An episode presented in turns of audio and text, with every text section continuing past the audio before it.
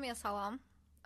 Bu gün podkastımın ilk bölümüdür əslində, çünki birinci bölüm biraz tanışlıq, giriş bölümü kimi oldu və podkastın məqsədini ilk bölümdə biraz danışmışam ki, biz çalışırıq ki, mağaranın Çox üzr istəyirəm. Qonağın mikrofona qonağın mikrofona el vurur.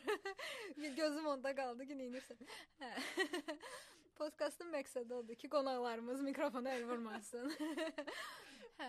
Ə, biz çalışırıq ki, mağaranın ə, içində olan amma işığı görmək istəyən insanlara, dostlarımıza, gənclərə, ə, bütün yaşdan olan insanlara ə, o işığı göstərək və necəsə ə, kömək eləyək, kömək əlimizi uzadaq. Ə, və çox sağ olun ki, dinləyirsiniz. Bu arada birinci podkastdan sonra gözləmədiyim qədər çoxlu mesajlar, dəstəklər gəldi. Çox-çox təşəkkür edirəm. Məni motivasiya elədiniz və mən ikinci podkastda artıq studiya şəraitində yazıram bu motivasiyadan sonra. Qonağımı da özümlə sürüb gətirmişəm studiyaya. Sağ olsun ki, gəlib. Nəysə, indi keçirəm qonağımızı təqdim eləməyə. Qonağım Adilədir. İstəyirəm ki, Adilə özü özünü təqdim eləsin, özü haqqında bizə biraz məlumat versin. Ə, hər kəsə salam. Mən adım Adilədir. Abdullayeva Adiləm. Ə, 23 yaşım var. Lənkəran şəhərində doğulmuşam, orada oxumuşam, universitetə qəbul olana qədər orada yaşayırdım. Ə, 2017-ci ildə Bakıya köçdüm və o vaxtdan bəri Bakıdayam. İndi hal-hazırda universiteti bitirmişəm. Və özəl klinikaların birində stomatoloq olaraq fəaliyyət göstərirəm. Mən də sənə təşəkkür edirəm ki, məni dəvət eləmisən. 23 yaşında və artıq doktor deyirik də sənə, hə?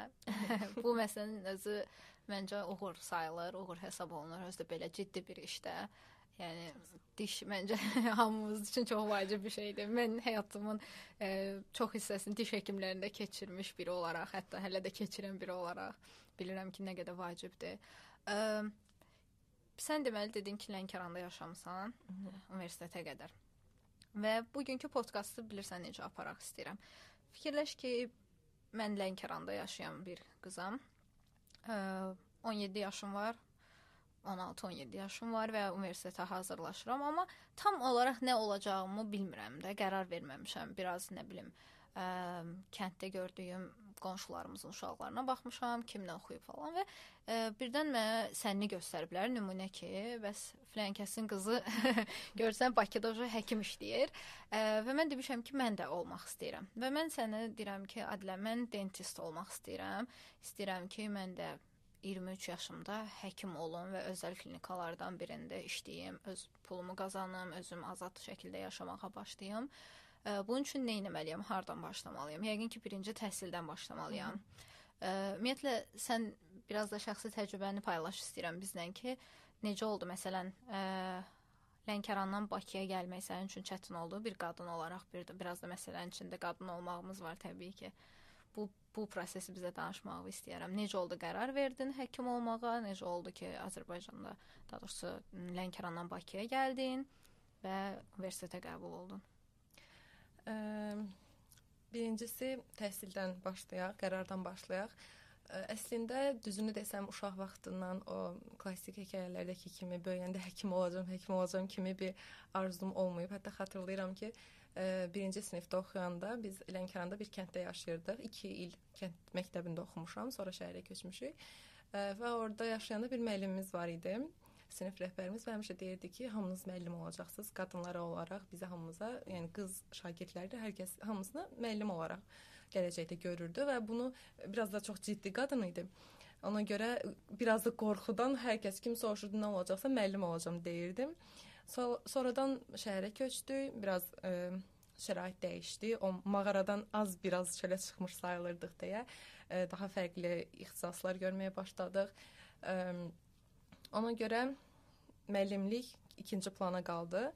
Daha sonra ə, e, mənim bir qardaşım var, məndən 3 il böyükdür və o atam çox istəyirdi ki, o stomatoloq olsun. Atam özü də stomatoloqdur bu arada. Ə, ona görə onu həmişə istəyirdi əslində stomatoloq olsun. Onu dediyim, yəni o məndən böyük idi. Birinci sıra onun idi deyə həmişə deyirdi, həkim ol, həkim ol. Sonra elə gətirdi ki, o seçmədi bu ixtisası. Öz başqa arzusunda olduğu başqa bir ixtisas var idi. Onun dalınca getdi. Sonra mən qaldım. Ailəmdən baş-başa. Düzünü desəm bu podkastda ailəm qulaq asacaq, yəqin deyəcəklər. Yox, biz sən elə şey eləmişik, soyuz qəbul eləməyəcəklər, amma ə, biraz da ə, şuuraltı şey var idi ki, hər kəsin uşağı həkim oldu, bizimki olmadı falan. bu şeylərlə biraz o dönəm, o qərar müddəti keçdi, amma ə, əsas odur ki, indi peşman deyiləm. İndi deyirəm ki, yaxşı ki, onların sözünə qulaq asmışam. Çünki mən uşaq vaxtından ə, incə bir şeylərlə məşğul olmağı, nəsə düzəldim. Yəni əl qabiliyyətim falan da həmişə yaxşı olub. Ona görə onlar da çoxu mənim, yəni əminəm ki, ailəm görsəydi ki, mən bu işdə ola bilməyəcəm gələcəkdə, sırf öz eqolarına görə ki, bizim uşağımız həkimdir deyək, buna görə məni yönləndirməzdilər. Yəni mənim həkim olmağımı istəməyim, istəməkləri mənim ə, bunu bacara biləcəyimi bilməkləridir. Öz eqoları deyil, bunu bilirəm. İndi bilirəm, onu da bilmirdim. Ə, və ona görə də mən rəssam ya da nə bilim incəsənətlə bağlı hər hansı bir e, ixtisasa sahib olmaq istəyirdim. Amma onlar elə məsləhət gördü. Mən də dediyim kimi, yəni biraz şuur altına işləməyin, biraz da həkim olmağın verdiyi bir coolluq falan vardı o vaxtdan. ona görə hə, ona görə onu seçdim. 4-cü qrupa başladım hazırlaşmağa. 9-cu sinifdə oxuyurdum. Amma e, bir iş var idi ki, kimya nifrət eləyirdim və biologiya və kimya əsas ixtisasları 4-cü qrupda bilirsiniz. E, kimiyaya nifrət eləyirdim. Mən bir də şey olmuşam həmişə xarakter olaraq belə acığa nəsə eləmə xarakterində birisi olmuşam. Motivasiya mənasında deyirəm. E, və onda mənim müəllimim bir qrupa salmışdı məni və qrupda hər kəs çox güclü idi. Yəni kimyada hər kəs super bilirdi kimyanı və mən heç nə bilmirdim. Həmişə onların yanında belə sıxılıb otururdum ki, ay da bunlar nə danışır, bu nədir, o nədir falan. Yəni o boyda cədvəli necə əzbərləyirlər falan mənə çox belə wow şeylər kimi gəlirdi. E, sonradan sırf biraz da onlar məni dışlayırdılar. Elə bil bu şeylərə görə bir də hamısı rus sektor falan idi. Mən as sektor idim. Biraz o e, nəsə özlərindən görmürdülər məni. Biraz da bu şeylərə görə əsəbi və acığa falana ki, yəni mən sizdən daha yaxşı olacağam uğrunda mübarizəyə görə ə, kimyanı çox yaxşı oxumağa başladım. Hətta o səviyyəyə çatmışdım ki, artıq müəllimdə səhv tuturdum. Hər dərs mənim üçün ən hobi olan bir şey idi ki, müəllimimlə dirəşib onu nədəsə səhv çıxardım. ə, həmişə də mən düz çıxırdım. Ə, və həm ondan sonra gəldim elə qəbul imtahanında da ən yüksək nəticə kimyadan göstərmişdim. 25 dənə full yazmışdım. Wow. Mənim üçün də onda wow olan bir şeydi. Çünki 9-cu sinifdə oxuyan Adiləyə desəydilər ki, qəbul imtahanında kimyadan 25 yazacaqsan, mən heç vaxt özümə inanmazdım, güvənməzdim. Amma ə, olur həqiqətən. İstəyəndə olurmuş. Bəli. Burdan bunu deyək. Dostlarımıza ki, istəyəndə olur. Bəli. Əsas nə istədiyində, əsas ə, əlbəttə mühitin də çox önəmi var. Hansı şəraitdə düşdüyünün də çox önəmi var, amma ə, bir də mənim xarakterimdə şey olmayıb. Yəni bir gün bunu istəyim, bir gün onu istəyim, elə olmamışam. Yəni, qərar verdim ki, bu olacam. Fisioda elə o yolda çətinlik də olsa, yəni əl çəkmədən irəliləyən xarakterdə olmuşam deyə onun da rolu var yəqin ki. Daha sonra universitetə girdim qəbul oldum. İxtisas seçimində atam istəyirdi deyə stomatologiyanı seçdim. Dediyim kimi, yəni düşünürdü ki, əl qabiliyyətimi e, işimdə göstərərəm. Yəni şəkil çəkmək istəyirdim. Deyir ki, dişlərin üstə çəkərsən, anatomiya yaradarsan ki, indi də yaradıram zaten onu. Həqiqətən e, həyatımda ən zövq aldığım sahələrdən e, biridir. Yəni plomb qoyanda o dişin anatomiyasını yaratmaq. O iş yəni istədiyim kimi alınanda ki, çox vaxt elə olur. E, və bu mənə inanılmaz zövq verir. Bu çox önəmli bir şeydir ki, işindən həqiqətən zövq ala bilirsən. Bir də belə bir çətin ixtisas da çox önəmli bir şeydir. Daha sonra sual, sualın ikinci mərhələsinə gəlsək, qadın olaraq Bakıya köçmək mənim üçün qorxunc bir şey idi həqiqətən. Bütün dostlarım Lənkəranda idi və biz qəbul olan vaxtı sinif yoldaşlarımla 4 qız qrup kimi bir şey idi. 4 nəfər çox yaxın idik və onların üçü də Lənkəranda qaldı və sadəcə mən Bakıya gəldim. Onlar Lənkəran Dövlət Universitetində oxudular. Üçündən də ayrıldım eyni anda və mənim üçün heç bir səbəb yox idi Bakıya getmək. Hər kəs, yəni o üç qız deyirdi ki, "Ha, çox şanslısan falansan", amma mənim üçün heç şanslı olacağım bir şey belə değildi bu. Çünki onlardan ayrılırdım. Son dərəcə duygusal bir insan olduğum üçün sadəcə bu tərəfdən düşünürdüm işi. Ə, hətta şey xatırlayıram. Bakıya köçdüyümüz günü xatırlayıram. Hazırlaşmışdıq, bütün hər şeyimiz hazır. E, mamam, papam, mən, qardaşım Bakıda idi hələ onda. E, biz köçürük və bütün sumkalar var, hər şey hazır. Mən e, bizim qonaq otağında divanda oturmuşdum. E, televizora baxırdım. Dedim ki, siz gedin, mən gəlmirəm yəni. Amma onlar sənə görə köçürdü Bakıya. Onlar Yəni- keçmədi, yox, məni prosta Aa, aparıb yerləşdirmək məqsədi ilə. Deməli ailəndən dəstək görmüsən bu prosesdə. Əlbəttə Yəni bəli. mən əslində mövzunu məsələn sənin dediyin əslində sadəcə qadın olaraq yox. Aha, bütün bütün cinslərdə, bütün ə, genderlərdə biz bu problemi yaşaya bilərik də ki, dostlarımızdan ayrılmağın verdiyi kədərlənmə. Bu arada bu podkast mütləq həmin dostlarına əgər əlaqən qalıbsa göndərməlisən. Çünki mən bun, buradan onlara demək istəyirəm ki, Adilə bunu danışanda hələ də gözləri doldu biraz. Gör illər keçib də o məsələnin üstündə. Yaşadım həmin anı tək Hə. çünki ona görə. Üzr istəyirəm, böldüm, davam elə. Yox, yox, yaxşı Hə. elədin çünki sualın əsas məqsədini başa düşdüm. Ə, yox, ya ailəmdə o mövzuda ə, çox şanslıyam ki, nəsə problem olmayıb. Təhsil mövzusunda həmişə məni dəstəkləyiblər. Məni də qardaşımı da həmişə yəni oxumaq üçün nə istəsək, okey deyiblər həmişə. Ə, Ona görə o mövzuda qadın olaraq gəlməyimdə bir problem olmadı və mən mamama həmişə deyirəm ki, necə o prosesi necə ayarlayıb mən bilmirəm, amma həmişə deyirəm ki, bir gün gələcəkdə ana olanda mamamdan öyrənmək istədiyim ən önəmli detallardan birisi bu olacaq ki, ə, mənim rayondan Bakıya köçəndə o keçişimdəki mənə verdikləri azadlığın ə, dərəcəsi, yəni Hı hı. mənim ə, Məndən eyni yaşıdları, məktəbdə eyni oxuduqlarımız ki, hansı ki, eyni universitetdə oxumağa başladıq sonradan görürdüm, yəni məktəbdə tamam başqa insan, universitetdə tamam başqa insan, hansı ki, məndən eyni şəraitdə ailələrlə yaşayırdılar, sonra bir dəfə köçdülər, Bakıda tək yaşamağa başladılar. Mən qardaşımla yaşayırdım, indi onlar da bacıları ilə qardaş, yəni valideynlər yox idi, onlardan uzaqda. Amma e, yəni kişi olaraq, oğlan olaraq siqaretə icazə verməyən oğlanlar Bakıya köçən kimi siqaretə başlayırdı. Yəni qızlar başqa azadlıq o dövrdə elə Hə də məsələ o şeydir də, biz nə nəyisə bizə qıs qıs qısıtlayanda Hı. biz onu daha çox istəyirik məsələsidir də. Bəli, Sən bəli. də görürsən məsələn deyirsən ki, ə, sinif yoldaşların deyib ki, nə şanslısan Bakıya gedirsən, amma sənin üçün bu böyük bir şey olmayıb. Çünki sənə bunu heç vaxt qadağan eləməyiblər deyə bu sənin üçün çox da ə, əl çatılmaz bir arzu olmayıb deyə. Məsələn mənim öz keysimi bilirsən də və Hı hı. bizi dinləyənlər də bilirlər. Ə, məsələn mən də çox maraqlı şəkildə bunu müşahidə elədim ki, mən görməmiş kimi yaşadım da. Yəni mən son 2 il yarımdır görməmiş kimi yaşayıram və yorulmuşam. Yəni. Çünki məsələn məndə ən böyük qadağa nə idi? Çıxa bilmərsən, gəzə bilmərsən, ərə gedərsən, ərinlə gəzərsən. və mən ə, ciddi şəkildə ə, ərə getməmək üçün çaba göstərmişəm ki, nə bilim kimdənsə xoşum gəlsə belə şey olmuşam ki, birdən söhbətin axırı evliliyə gedər. Tək mən ərsiz gəzimdə elə bir, bir növ o sübut eləmək istəyi də var yəqin ki. Biraz da o bayaq dediyimiz kimi də səndən nə qadağa. Mən məsələn illər sonra başa düşmüşəm ki, mən gəzməkdən xoşum gəlmirmiş. mən səyahət eləməkdən çox da zövq almıram, yoruluram. Amma bildiyin görməmiş kimi səyahət eləyirdim və çox yordum özümü son illərdə. Çünki o mənə qadağan olmuşdu. İndi sənin dediyin məsələdə də ki, sənin ailən o qızıl ortanı tapıblar və o yaş dövründə hə bəlkə çox qısnasaydılar sən Bakıya gəlib dərslərinə fokuslanmayıb daha fərqli şeylər eləyə bilərdin, nə bilim də avaraçılıq. Amma onu yaxşı qoruya biliblər o balansı. Yaxşı Elədir, ki, bunu elədir. qeyd elədin. Ümid eləyirəm bizə valideynlər qulaq asırlar və Ümid bunu eləyirəm, nəzərə bəli. alacaqlar öz uşaqlarında ya da bizim nəsil gələcəkdə öz uşaqlarımızda.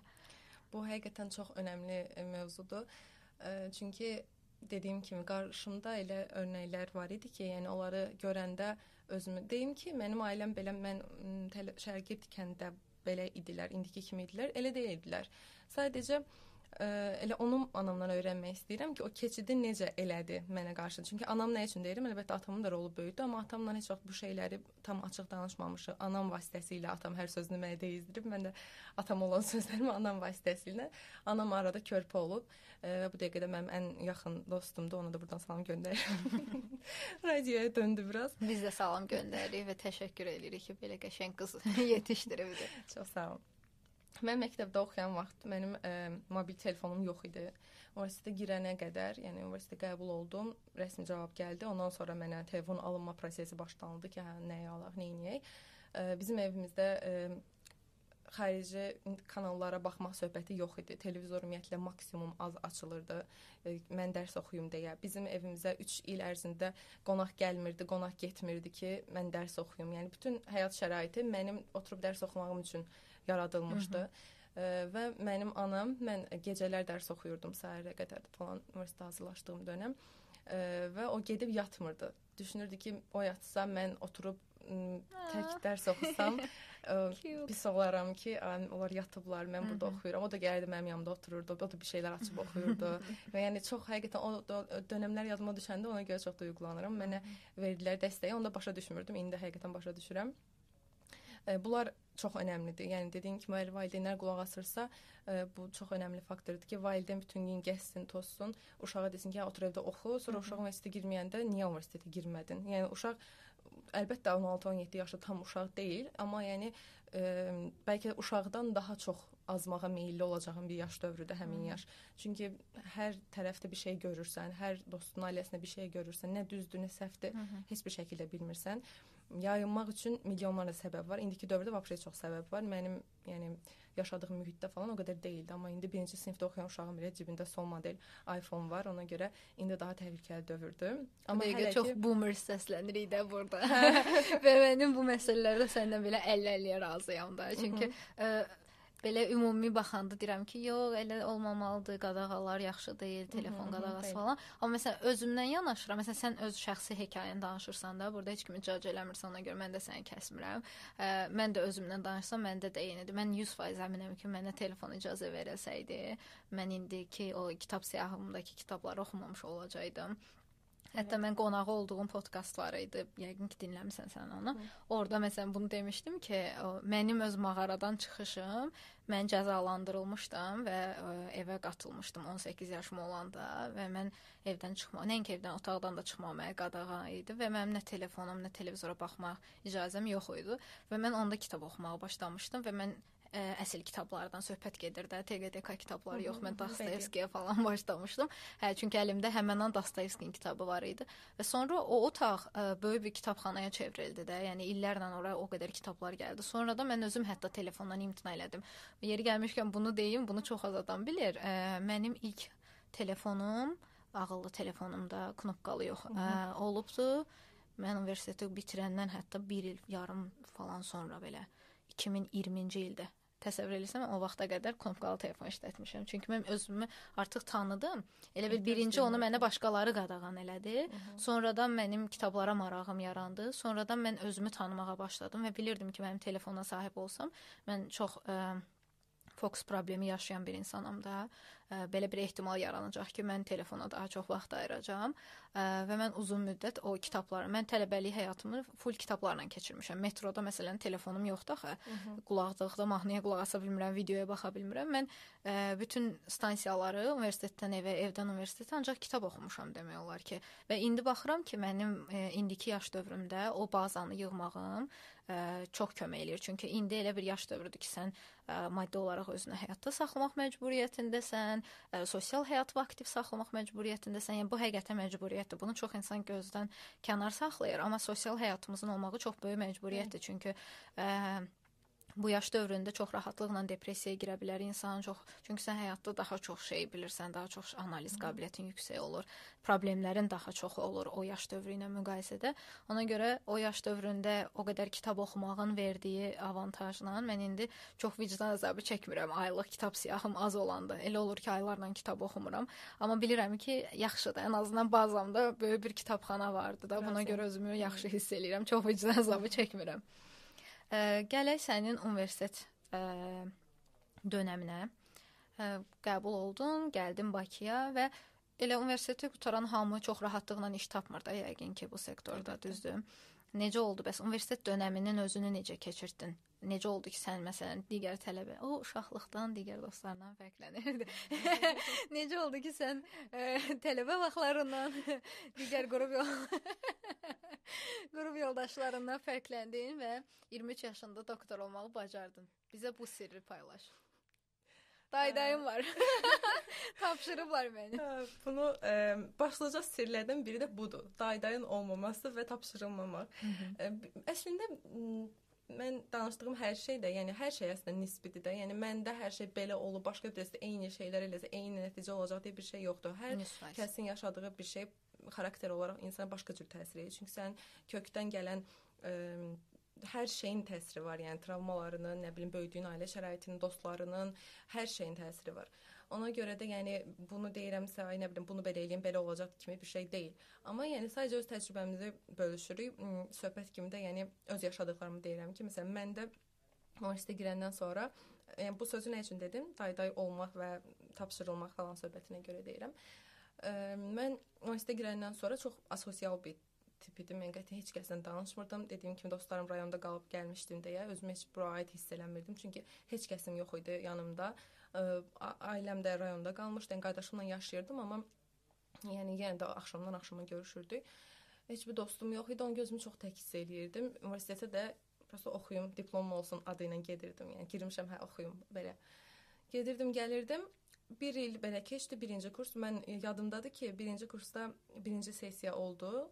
Dekabrın 28-i bizim semestrin son imtahanı idi. 28 idi, səhv etmirəmsə, histologiya imtahanı idi və 24-dən 28-nə qədər 4 gün orada boş vaxt var idi imtahana hazırlaşaq deyə o bir iki imtahan arasında vaxt var idi və mən evdə atamı yığıb deyirdim ki, mən mənə rayona bilet alın, mən gəlim rayona 4 gün, 3 gün qalım, 28-i səhər tezdən gəlirəm imtahan verirəm. O qədər getmək istəyirdim. Yəni semestr tətilinə belə, yəni 4 günü belə səbr eləmirdim.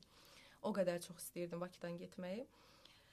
Ə, belə ağlamalı, duyğusal, belə-belə keçdi bir ilim. İkinci il gələndə artıq Bu dövrlərdə qardaşımın çox təsiri olub. O çox sosial idi, yəni belə çevrəsi var idi, məndən böyük idi deyə o da həmin dövrlərini mənlə paylaşırdı. Və o mənə həmişə deyirdi ki, bütün gün evdəsən, boş vaxtın olan kimi. Yəni mən 4-də dərsimi bitirdi, gəlirdim evə, heç nə eləmirdim. O da deyirdi ki, e, yəni bir şey elə falan filan. Mən də deyirdim ki, kimdən eləyim? Heç kəs yoxdur həyatımda. Yəni gəzib toza biləcəyim, e, bir şey bölüşə bilərəm, heç kəs yoxdur. İndi tək gedirəm kafeyə, otururam, kitab oxuyuram, bir şey eləyirəm, amma həmin dövrlərdə o belə yox idi. Qorxurdum çünki tək çölə çıxsam biri mənə bir şey eləyər, yəni bilim azaram, nəsə olar falan. Çox belə özgüvənsiz idim. Ondan sonra yavaş-yavaş bunun üstündə işləməyə başladım. Ə, öncə necə oldu? Getdim universitetdə təşkilatlar olur tələbə gənclər təşkilatı, elmi cəmiyyət belə-belə şeylər tələbə gənclər təşkilatına tədbir olmuşdu. Nəsə ora getmişdim. Ondan sonra yavaş-yavaş başladım Facebookda e, bir bölmə var, orada tədbirlər falan paylaşırlar, bildirimlər gəlir ki, bu həftə sonu falan tədbir olacaq. Elə onlara getməyə başladım heç dəxlisiz, ixtisasımla əlaqəsi olan olmayan baxmırdım ki, hə bu mənə gələcəkdə lazım ola bilər. Çünki e, onu da qeyd edeyim ki, universitet dövrümündə ixtisasımı heç sevmirdim. Yəni belə ölüb bitərək oxuyduğum bir şey deyildi. Zaten stomatologiyaya girmisən və ilk 3 e, ili sənə stomatologiya ilə bağlı heç nə danışmırlar. Ancaq belə yəni sənə gələcəkdə lazım olmayacaq hər şeyi keçirsən. Tarix falan oxuyurduq. Yəni mən tarixi sevsəm 3-cü qrupa hazırlaşardım. Niyə 4-cü qrupu seçib tibb həkim olum? Başa düşürəm, hə, bilmək lazımdır falan, o ayrı söhbət, amma ixtisasımıza bağlı bir şey keçək, o da yanında bir şey elə deyil. Yəni sırf başqa fənlər keçirdik. Ona görə ümumiyyətlə heç həvəsim yox idi həkimliyə. Belə fərqli-fərqli seminarlara getmə gedirdim. Sonra Formula 1, 1 olmuşdu, orada gedib könüllü kimi fəaliyyət göstərmişdim. Sonra universitetdə tələbə gənclərə başladım. Ondan sonra orada tədbirlər falan keçirilirdi. Orada hamısına iştirak elirdim. Sonra Tələbə Gənclər Təşkilatının stomatologiya fakültəsinin sədri oldum. Ə, ondan sonra daha çox sosial mühitim başladı. Çünki ə, işdən universitetdən çıxırdım, dekanlığa gedirdim, işləyirdim. Yəni pul falan qazanmırdım. Sadəcə könüllü olaraq sənət sünət işləri görürdüm ə, və çevrəm çox böyümüşdü. Yəni stomatologiyada oxuyan 1-ci kursdan 5-ci kursa qədər hər kəsi tanıyırdım dekanla birbaşa oturub dururduq, çay içirdik günorta. yəni çox belə maraqlı vaxtlar idi həmin dövrlər yadıma düşəndə. Elə-elə sosiallaşmağa başladım. Daha sonra ə, düşündüm ki, mən heç işimlə bağlı heç bir şey eləmirəm. Yavaş-yavaş belə hamısının fərqinə vara-vara oldu. Sonra getdim e, dekanımızdan xahiş eləmişdim ki, daydayım burada var idi, amma o daydayı belə özüm qazanmışdım. Yəni kiminsə şotuna gedib nəsə eləməmişdim. Hı -hı. Dekanımızdan xahiş elədim ki, mən üst çənə cərrah olmaq istəyirdim. Ona xahiş elədim ki, bəs məni belə bir praktika falan kimi hansısa bir həkimdən varmı tanış, onun yanına gedim, baxım, öyrənim. O bir həkimlə danışmışdı. Mən onun yanına praktikaya getdim. Sonra oradan çıxdım. Universitetdə sonra... oxuduğum müddətcə həmçinin Aha, praktikaya gedirdim. Praktikaya gedirdim mütləq şəkildə. Sonra başqa bir həkim tapdım, onun yanına praktikaya getdim. Yəni amma hamısını özüm eləyirdim. Yəni bir müəllimimiz var idi. O müəllimdən eşitmişdim ki, onun bir tələbəsi var və e, endodontiyada bu kanal müalicəsi işində çox yaxşıdır. Adını falan eşitdirdim. Götürdüm nömrəsini tapdım bir yerdən, özünə yazdım ki, bəs mən sizin yanınıza gəlmək istəyirəm. Hı -hı. Bir də başlıca hədəf həmişə bu idi ki, nə olursa olsun hər şey yoxlamaqda. Yəni nə olacaq? Uzağa yox deyəcək. Nə itirəcəksən? Bu yəni. çox vacibdir. Aha, çox bu həqiqətən çox vacib bir şeydir. Yəni Bunu yeganə şeylərdən biri deyə bilərəm ki, hər eləyən bunun nəticəsini görür. Yəni 100%. mümkün deyil sən çabalayasan, bir şey eləyəsən və heç nə olmasın. Ona yazdım. O da dedi ki, gəl. Mən də getdim onun yanına, orada da işlədim. Bir də elə bir şeydir ki, praktika. Yəni bura gedirsən, burdan elə bir insan tanıyırsan, oradan başqa bir insan tanıyırsan, hər şey zəncirvari şəkildə bir-birinə bağlı olur. Necə ki, indi bu burası biraz belə dönüm nöqtəsi kimi bir şeydir. O ikinci özümün təsadüfən yazdığım həkim qəbul el qəbul elədi və onun yanına getdim. Orda ə, bir qızla tanış oldum. Sterilizasiya işçisi idi. Yəni həkim də deyil, sterilizasiya işçisi idi. Yəni belə baxsan deyərsən ki, hə bunun mənim həyatımda nə kimi önəmi ola bilər? Nə deməkdir o təmizləyirəm Aha, şeyləri. təmizliyini, alətləri təmizləyirdi falan. Bu işlə məşğul idi. Ə, o qızla da əlaqəm var idi. Yəni normal hər kəslə ünsiyyət qururdum deyə onunla da danışırdıq. Sonra pandemiya düşdü araya. Mən getdim rayona, bayram məqsədilə getmişdim. Yollar bağlandı, gələ bilmədim. E, 6-7 ay falan orada qaldım. Martda getmişdim. Oktyabrda falan qayıtdım Bakıya. O 6-7 ay rayonda atanın yanına getdin heç praktika Ged, üçün? arada gedirdim, hə. Hı -hı. Çünki Yəni- dedin atan da stomatoloqdur. Fikirləşdim yəqin ki, onu dəyərləndirmisən orada Hə, mütləq. onun önəmi var idi, əlbəttə gedirdim, Hı -hı. onun da yanına praktikaya gedirdim. Amma yenə də orada da yəni tam şey deyildim. Yəni da Covid vaxtı nə qədər? Bəli, bəli, həm o, həm də ki özüm ə, dedim ki, həmin vaxt işi falan da sevmirdim. Bir də Hı. rayonda olmaq istəmirdim. Uje artıq mənim üçün yerlər dəyişmişdi. Aha, Bakıda Bakıya olmaq istəyirdim. Aha, uje bütün çevrəm Bakıda idi deyə Bakıya getmək üçün Hı -hı. mücadilə eləyirdim. Sonra qayıtdım oktyabrda Bakıda ə, bir günlük bizim universitet açıldı. Bircə gün bizdən nəzələndilər də.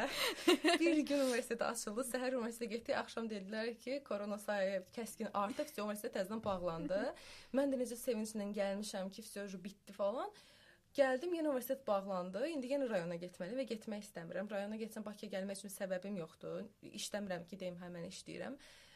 Biraz da biraz da yox, yəni böyük faizlə rayona getməmək üçün Bakıda özümə iş tapmağa başladım.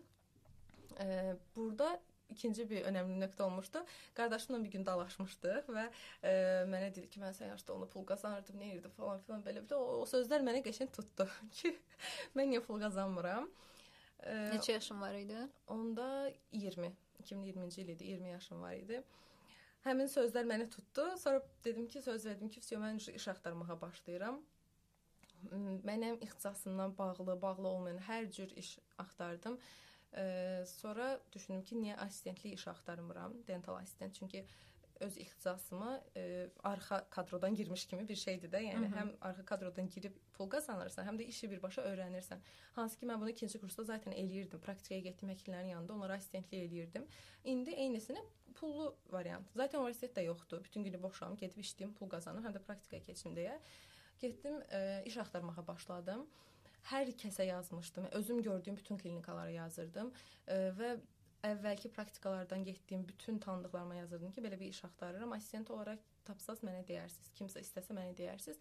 İstisnasız bütün klinikalar mənə cavab verirdi ki, tələbəsinizsə, tələbə sözünə işlənə qədər hər kəs okeydir. Tələbəsinizsə, vəsiyo, yox, biz tələbə götürmürük.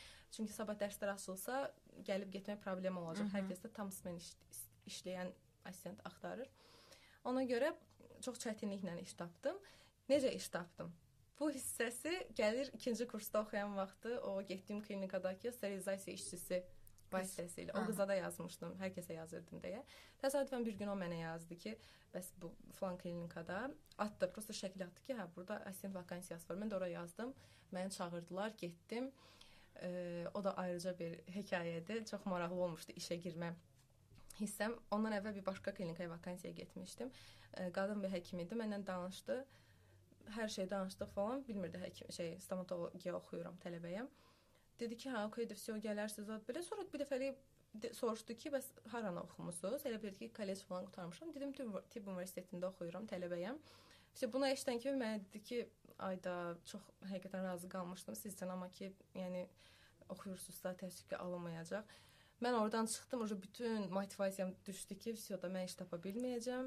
Çox üzr istəyirəm, kəsirəm. Mən bunu tamam fərqli gözləyirəm orada cavabı. Çünki fikirləşirəm deyəcək ki, "Aha, biz kollec tələbələri axtarırıq. Sən əməli başda tibb universitetinin tələbəsiymişsən. Onda 100% səni götürürük." Elə bildim Aha. belə bitəcək hekayə, amma tam əksi oldu. Mən də əslində gözləyirdim, amma elə deyil. İndi sən mənə danışırsan, mən də elə bir şey gözləyirdim, tam Hə. əksi oldu. Aha. Mən axtarmamışdım, mən də elə düşünürdüm ki, ona görə asan iş tapacağam, amma həkimlərin çoxu dediyim kimi bu iş saatına görə istəmirlər ki, ə, tələbə götürsünlər. İkincidə bir biraz egoistlik məsələsi var. İndi hər kəsə aid deyil əlbəttə. Elə adam var ki, deyir, niyə mən sənə nəsə öyrətməliyəm, hələ üstəlik sənə pul da verməliyəm. Çünki praktika Azərbaycanda praktika elə bir şeydir ki, sən gedirsən həkimin yanına, düzdür mən tapdıqlarımın hamısını pulsuz gedirdim. Amma elə həkim var ki, pulla gedirsən, pul verirsən. 2000, 3000, 4000, indi hər həkimin öz kefinə görə bir qiyməti var. Pul verirsən və sən praktikaya keçirsən. İndi düşün ki, bunu eyni şeyi sən eləyirsən, pulsuz eləyirsən, yəni sən ona vermirsən, elə o sənə pul verir ki, mən mənə məndən öyrəndin, al bu da sənin ödülün kimi də. Ona görə çox adam götürmür işə. Həmin gün işdən çıxanda vakansiya üçün getmiş, getdiyim yerdən çıxanda çox pis olmuşdum. İkinci getdiyim vakansiyada artıq bu səhvimi düzəltdim. Gördüm ki, biraz şey olmaq lazımdır. Daha belə diribaş, bacararam, eləyərəm falan belə bir şeylər vəd etməlisən qarşı tərəfə. İkinci klinikada bu həmin o sterilizasiya işçisi qızın göndərdiyi yeridir. Ora getdim, danışdım. Oradakı e, doktor da onunla da hələ çox əlaqəm var. Onu çox istəyirəm o kişini də. e, o mənə demişdi ki, bəs o da yine tələbə söhbətləri falan keçdi arada. Dedi ki, bəs sabah universitet açılsa sən necə gələcəksən işləməyə?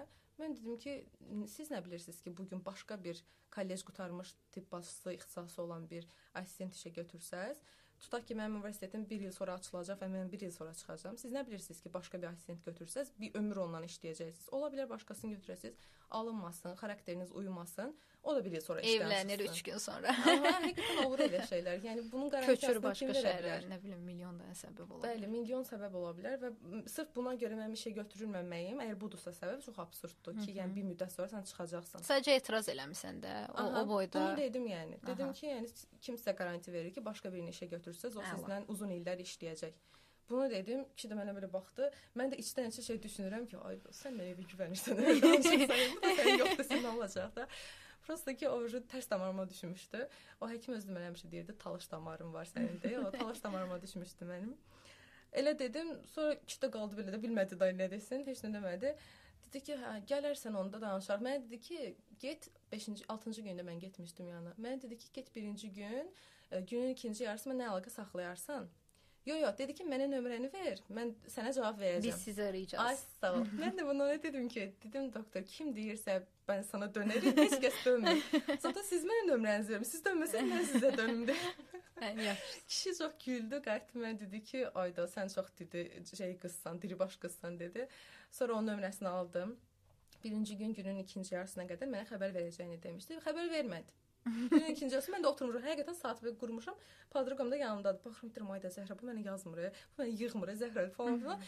Gözlədim deyirəm ki, Zəhra günün ikinci yarısı saat neçə sayılır? Yəni tam olaraq saat 2-mi, 3-mü, 4-mü? Dedim 4-ə qədər gözləyim. Gözlədim saat 4 falan oldu. Dedim, "Vəsədə mən bunu yığıram." Yığdım dedim ki, deyirəm, "Alo, doktor, bəs siz məni yığmadınız da, nə oldu falan?" Qayıtdı ki, "Hə, Adilə, nə bilim, gəl təzədən danışaq." Dedim ki, məni işə götürəcəksiniz. Birbaşa elə soruşdum. Hə, elə də soruşdum. Dedim götürəcəksiniz məni, yəni. Dedi ki, gəl danışaq. Dedim, əgər mən ora gəlirəmsə, məni işə götürün. Yəni, zaten danışmışıq danışacağımızı. Sən əməli başdı, hədə qorxu gəlmisən məni işə götürün. Çünki çox mənasızdır. Yəni, əgər məni götürməyəcəksiniz, niyə gəlirəm? Zaten danışmışıq, hər şeyi danışmışıq keçən gəlişimdə. Maaşa qədər danışdıq, yəni bütün hər şeyi danışdıq. Nə üçün gəlirəm onda? O da dedi ki, o da güldü, hələ bir gəl danışaq sonra da. Dedim, doktor, axı danışmışıq hər şey. Yəni götürməyəcəksə mən gəlməyim boşuna. O da dedi ki, gəl maaşı şey eləyib da ə, yuvarlaqlaşdıraq. Yəni dediyinə elə çıxdı ki, maaşlar az deyiləm. Mən də həmin dönəm, yəni pul mənim üçün önəmli deyildi. Əsas işləyim bir işim var. Aha, o şeydə idim deyə dedim ki, okey, mən üçün bunu əlbəttə ona demədim. Özümdə yəni dedim ki, tamamda pul, pul önəmli deyil, gedim. Getdim, girdim içəriyə, danışdıq. Ə, dedi ki, hə maaş tutaq ki, bu qədər olmasın, bu qədər olsun. Mən dedim ki, okey. So çıxdım, qəbul oldum işə. Podruqamla getmişdim özdə. Gəldim ki, Zəhra işə girdim falan çox sevinirəm. Mənim üçün çox böyük uğur idi həmin dönəm üçün. Pandemiya idi, yəni birinci növbədə heç yer işləmir və o dövrdə sən gedib iş tapa bilirsən. Bu çox, yəni wow bir şeydi mənim üçün həmin vaxt. Dərslərin də onlayn davam edir. Aha, dərslərim də gedirdi, hə. Belə neçənci kursdaydın?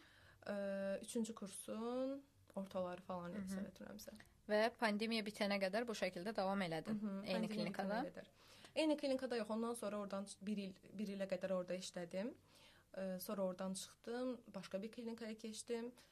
Oradan Bəs dərslərin offlayn olanda, yəni Üz-üzə dərsə keçəndən sonra necə oldu işlədiyim klinikada onlayn davam eləyirdi hamısı. Hı -hı. Mən oradan çıxana qədər onlayn idi. Səhv xatırlamıramsa. Yox, yox.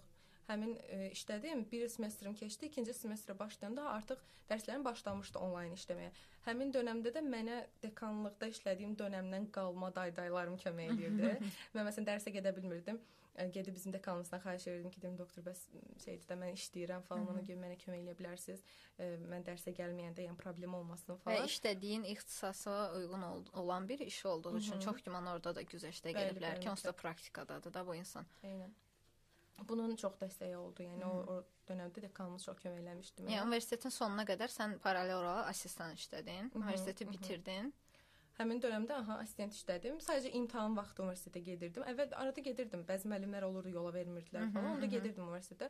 Dekan şey həkimindən də icazə alırdım ki, bəs mən o zaten bilirdim. Yəni biraz çətin olub, amma ikisini birlikdə paralel yola verməyə çalışmısan. bir e, önəmli detayı unutdum. Mən həmin vaxt iş görüşməsinə gedəndə həmin doktora demişdim ki, e, dedim əgər universitet bir gün başlayacaqsa, sizə dedim söz verirəm ki, universitet başlayana qədər mən o qədər yaxşı assistent olacağam ki, universitet başlayandan sonra mənim universitetim siz e, mənə özünüz deyəcəksiniz ki, ayda mən sən yola verirəm, amma çıxma işdən.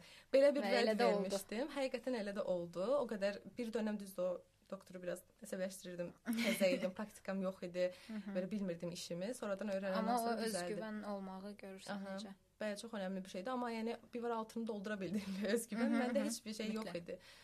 Yəni m, deməyim üçün heç bir səbəb yox idi. Sadəcə işə girmək idi mənim üçün. Amma gördüyün an. kimi bəzi anlarda altını doldura bilməsən belə o özgüvəni göstərirsən, əlbəttə sonra yavaş-yavaş altı dolur. elədir, elədir. Ə, bəs o assistentlikdən həkimliyə keçid dövrü necə oldu? Yəni orası əsas əsas kulminasiya nöqtəsinə çatırıq. Aha, e, orada işlədim, sonra oradan çıxdım, başqa bir klinikada işlədim. Uje həmin vaxt mənim dərslərim başlamışdı offlayn olmağa. Səhər dərsə gedirdim, oradan çıxırdım, işə gedirdim. Sonra e, bir müddət orada işlədim, sonra gördüm ki, uje doydum. Uje assistent olaraq yetər, yəni bu bu bundan çoxa gedə bilmirəm. Həkim nə isə eləyir, sən də baxırsan, "Əş, bunu özüm eləyə bilərəm. Mən bunu bacararam." Sonra adama şey gəlir, yəni bilirsən necə məsələn elə bir iş olurdu ki, onu mən eləmək istəyirdim. Uje, yəni bədənim onu tələb edirdi ki, bil, əmin idim. Uje, orada altında doldurduğum özgüvən var idi ki, mən bunu bilirəm və bunun adım ki, əmin idim ki, bunu verim mən eləyim. Yanıb tutuşurdum ki, bunu eləmək istəyirəm. Amma sən assistentsən kimi bir şey var idi. Bir də işlədiyim klinikaların ikisində də həkimlər mənə şey vəd edir ki, "Yəni qalıb bizim klinikada həkim kimi işləyərsən" falan kimi vədlər var idi. Düzdür, elə qrup yoldaşlarım var ki, qal olduqları yerdə işləməyə başlayıblar, amma mənim üçün seçenek deyildi. Çünki davamlı orada sən həmişə ikinci pozisiyada qalırsan. Çünki hər kəs səni birinci necə tanıyırsa, elə dəyərləndirir və orada mən birinci hər kəs assistent olaraq tanıyırdı. Mən orada gedib sonra baş həkim olsaydım belə yenə də o Hı hı, şeyi hı. görməyəcəkdim. Bunun adım kimi əmin idim. İndi də görürəm ki, düz düşünürmüşəm. Sonradan çıxdım işdən, ikinci assistentlik işimdən özüm çıxdım. Qərar verdim ki, mən artıq assistent işləmək istəmirəm, çıxdım. Ailəm də, atam da deyirdi ki, yəni qutarırsan 5-ci kursun, e, noyabr, dekabr vaxtları idi ki, artıq işdən çıxdım. Heç bir işim yox idi. 1 ay bomboş. O həmin dövrlər biraz mənim depressiv dövrlərim idi. Çünki mən işləməyəndə özümü çox belə cəmiyyətə yararsız bir şey kimi hiss edirəm. Əslində bu belə olmamalıdır, amma elədir. Niyəsə özümü işləmə işləməyəndə özümü həqiqətən çox pis hiss edirəm. Onda atamın bir dostu var idi. Onun klinikasına praktika kimi prosta gedirdim, boş qalmayım deyə, amma heç nə eləmirdim. Yəni gedirdim, baxırdım, arada bir qrup yoldaşımın dişi falan nəsə ağrıyanda orada işləyirdim, belə bir şey. Amma çox belə konkret saatım yox idi. Nə vaxt istəyirdim girirdim, nə vaxt istəyirdim çıxırdım. Yəni elə belə bir şey idi. Sonradan e, və mən bu birinci işlədiyim klinikadan çıxıb ikinci işlədiyim klinikaya keçəndə, birinci işlədiyim klinikadan çox ani bir şəkildə çıxdım. Yəni planlaşdırmırdım. Anidən çıxdım klinikadan işdən. Orada bir həftə boşluq oldu ikinci işlədiyim klinikanı tapana qədər. O boşluq ərzində e, bütün klinikalara yazmışdım ki, mən iş axtarıram və o- onda tam olaraq demirdim ki, assistent olaraq vakansiya axtarıram. Yazırdım ki, mən gigiyenist olaraq vakansiya axtarıram. Gigiyenist də bu təmizlik, yəni diş daşı təmizliyi, çistka falan bu tip şeylər. Elə klinikalar var ki, sırf bunun üçün ayrıca bir həkim işə götürülür. Düzdür, bizdə azdır Bakıda elə klinikalar. Gərək o qədər pasiyent kütləsi olsun ki, e, bunu görəcək bir həkimi ayrıca işə götürsünlər. Amma yenə də şansımı yoxlamaq üçün hər kəsə yazmışdım. Hər kəs də yox dedi zaten. Elə bir iş tapa bilmədim. Həmin e, sonra da mən assistent kimi gördüm ki, ucda yoxdur. Gedib məcbur assistent kimi işlədim. Yəni 3-4 ayda ikinci işlədiyim yerdə işlədim. Sonra bu atamın dostunun yanına gedəndə praktika kimi e, dekabrda işdən çıxmışdım. Yanvarda bir ay ora getdim. Yanvarın 1-i falan idi. E, yeni il oldu və yeni ildə mənim Şaxta babadan arzum o idi ki, mənim həkim kimi iş tapım bu il ərzində. Təsəvvür elə yanvarın 1 axşam idi, gecə. Mamamla oturmuşuq belə, nəsə bir çərəz falan yerdiyim bayramdan qalma şeylər. Stolichni. bir də gördüm telefonuma Instagramdan mesaj gəldi. Mənim o vaxt iş axtarmaq üçün yazdığım həkimlərdən biri üstündən 4-5 ay keçib mənə geri dönüş elədi ki, hal-hazırda klinikamızda gigiyenist vakansiyası var. Əgər hələ də istəyirsinizsə gəlin. Necə sevinirdim. Mən də belə prospekt ekrana belə baxdım. Bayram hədiyyəsi oldu hə. Qoydum belə telefonu yerə. Dedim ki, ana iş tapdım, belə elədim, necə sevinirəm. Heç bir şey soruşmuram ki, ay nə qədər qazanacağam, nə edəcəm, heç nə umurumda deyil. Əsas odur ki, mən iş tapmışam. Yanvarın 1-i Şaxtabadan dünən bir şey istəmişəm, bu gün olub və həkim olaraq iş tapmışam artıq. Bu başqa bir leveldir. Çox xoşbəxt idim. Sonra sıraz götürdüm, mesaj yazdım ki, hə, vəsə gəlim danışaq üz-üzə falan, getdim, danışdıq. Ondan sonra başladı həkim olaraq karyeram ki, hansı ki hələ də o klinikada işləyirəm 1 ildən artıqdır. Amma sonradan oje təmiz necə idi? Gigiyenist, gigiyenist doktor, gigiyenist hə. doktordan keçdin doktora. Aha, bəli. İndi ümumi bütün hər şeyi eləyirsən özün. Cərrahiyyə, ortodontiya xaric, müalicə, terapiya işlərini eləyirəm. Aha. Əla. Mən ixtisasımı atıram. Başlayıram sabahda 4-cü qrupa hazırlaşmağa demək istəyərdim, amma mənim kimya, biologiyam hamısı 0-0 olduğu üçün. Ya biologiyam pis deyil, amma kimya mənlik deyil. Riyaziyyat. Məncə sənin ixtisasına maraqlıdır. Niyə elə? Hə, maraqlıdır ixtisasım, amma bilmirəm də hansı ixtisası nəzərdə tutursan. Səncə mənim ixtisasım nədir? hə, hə, hal-hazırda hə, jurnalistika əsas gəlir mənbəyimdir, amma konkret bir ixtisasım yoxdur deyə.